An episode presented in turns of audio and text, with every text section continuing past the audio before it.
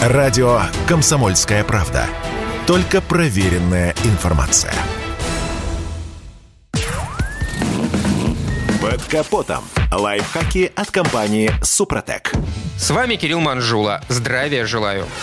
Водители всегда были склонны к украшательству своих автомобилей. И в этом деле кто во что гораст. Иной раз смотришь на результат чьих-то художеств и диву даешься. Однако иногда то, что все вокруг могут считать баловством и излишеством, для владельцев автомобиля, который получил странный для окружающих тюнинг, оказывается крайне важной опцией. Речь идет о козырьках, которые некоторые автолюбители устанавливают снаружи на лобовое и заднее стекла. Внешний козырек спереди над лобовым стеклом по своей сути ничем не отличается от противосолнечного, установленного внутри машины или же тонированной полоски в верхней части стекла. Его призвание – защищать глаза водителя от слепящих лучей солнца. Однако такой козырек не работает утром и вечером, когда солнце находится близко к горизонту. И тут уж без солнечных очков не обойтись. От света фар встречного потока внешний козырек также не защищает. Еще одна функция такого дефлектора – красота. Некоторые Водители считают, что с ним их автомобиль выглядит более привлекательно. А что? Имею право. А на возможный аэродинамический шум, который может появиться, им все равно.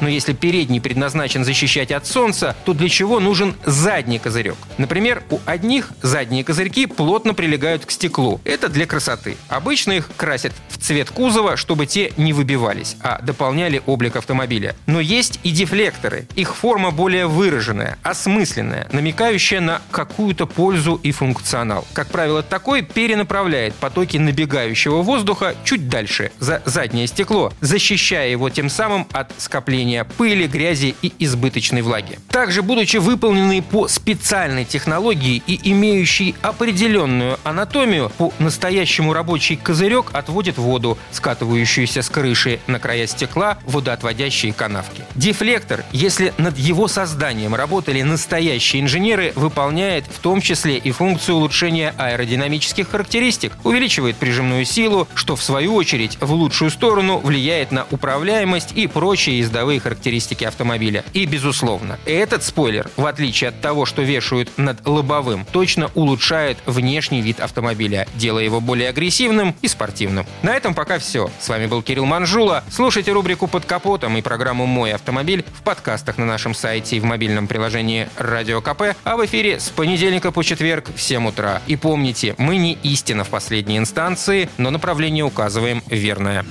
Спонсор программы ООО «НПТК Супротек». Под капотом. Лайфхаки от компании «Супротек».